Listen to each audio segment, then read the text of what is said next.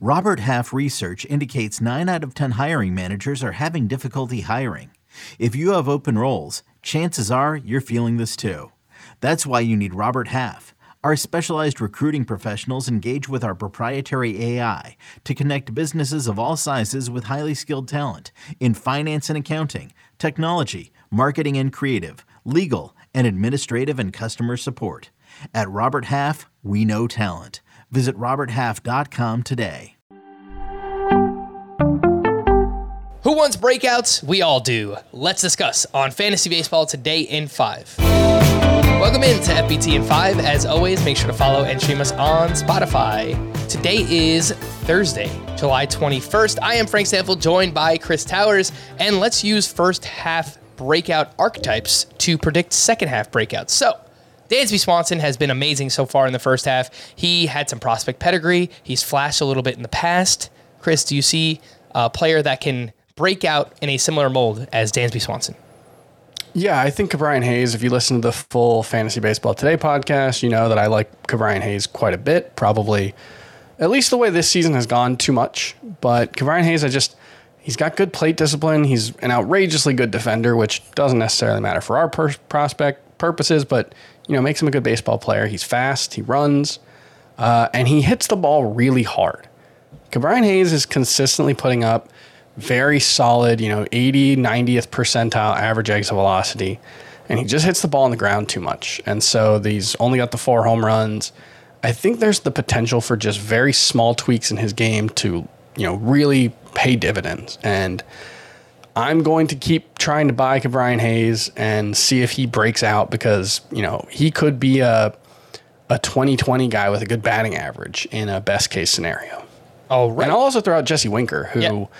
we've seen the last couple of games before the All Star break starting to show some signs after coming back from that suspension. He kind of reworked his batting stance. I think his setup is a little more uh, up and down, and hit two home runs in his first game, first two games back. It was a doubleheader, and then had multiple hits in the next game. So.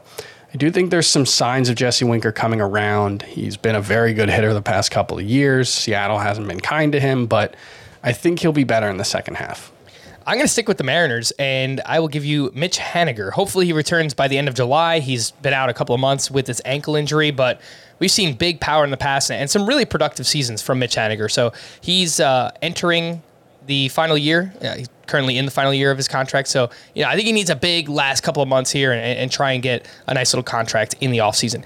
Julio Rodriguez, one of the top prospects in the game coming into the season. He obviously is the breakout in the first half. Chris, is there a prospect or two that you could see having a much better second half? Yeah, I would throw out Spencer Torkelson, who was kind of the other top prospect, along with Jarred Kelenic, who I'll also throw out there in drafts this season. You know, them, Bobby Witt, Julio Rodriguez were the top rookies we were targeting. And Torque hasn't shown much at the major league level. You know, he's got like average plate discipline right now. He's got, you know, average ish quality of contact metrics. But the one thing I really like is the underlying plate discipline stuff, the the chase rate, the whiff rate, that actually rates out really well. And he's managed to do that while having, you know, the average ish quality of contact metrics. We know he's a very talented hitter who can hit the ball very hard when he gets into it. And I just think there's a chance that things are going to click for him and he's going to put up big numbers. And then Kelenic, I mean, he's hitting really well in AAA, and maybe he's just a quad A guy. You know, Jo Adell has kind of fallen in that trap recent years too, although I'm excited to see if he gets an opportunity moving forward. But yeah, Kelenic, it just, he had, you know, one of the hardest hit home runs by a left handed batter this season. I think it was like 115 miles per hour. So there's obviously still physical talent that he can tap into. And I just think it's, it's worth betting on the post hype breakouts like that.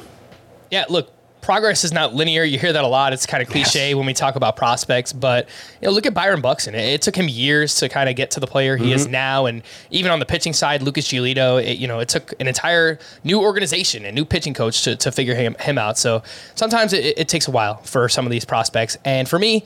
In the second half, uh, I do like a Detroit Tiger as well in Riley Greene. He's been leading off for the team. He's got good plate discipline. He's hitting the ball hard. A lot of it is on the ground right now. So I think, you know, one tweak, few more line drives, fly balls, we could see some of that power. Uh, and I do think he has speed. So hopefully some power and speed there for Riley Greene here in the second half. The pitchers, Shane O'Mac, Shane McClanahan, one of the biggest breakouts in the first half of the season. And his archetype, you know, he was a prospect coming in. He's got nasty stuff. Chris, is there someone who fits that mold that you like buying for the second half?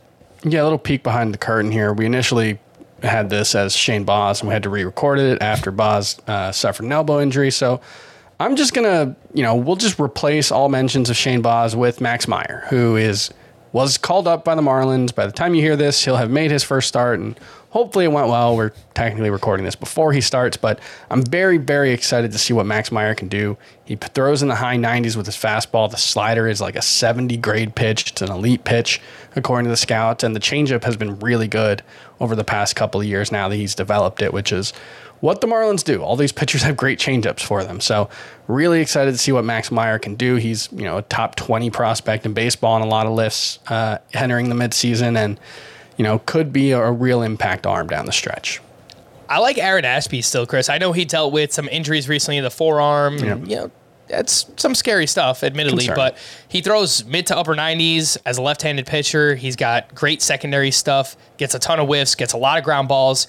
He does have to rein in the control a little bit, but he pitches for a great organization. The run support should be there. It's a good division to pitch in as well. I think we could be uh, could see a big second half from Aaron Ashby, assuming that he can stay healthy. For more extensive fantasy baseball coverage, listen to the Fantasy Baseball Today podcast on Spotify, Apple Podcasts, Stitcher, your smart speakers, or anywhere else podcasts are found. And thanks for listening to Fantasy Baseball Today in five. We'll be back again tomorrow morning.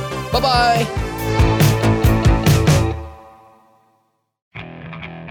Okay, picture this. It's Friday afternoon when a thought hits you. I can waste another weekend doing the same old whatever, or I can conquer it. I can hop into my all new Hyundai Santa Fe and hit the road. Any road. The steeper, the better. Because my all new Santa Fe is available with HTRAC, all wheel drive, so I can hit the trail without a worry in the world. Heck, with three rows and best in class rear cargo space, I can pack the whole family in with all our gear. We've got available dual wireless charging for our phones, so we'll never lose touch with civilization, and we won't lose touch with the primordial power of Mother Earth. So, which is it? Waste the weekend or do something a little more epic? And conquer it in the all new Hyundai Santa Fe. Visit HyundaiUSA.com or call 562 for more details. Hyundai. There's joy in every journey.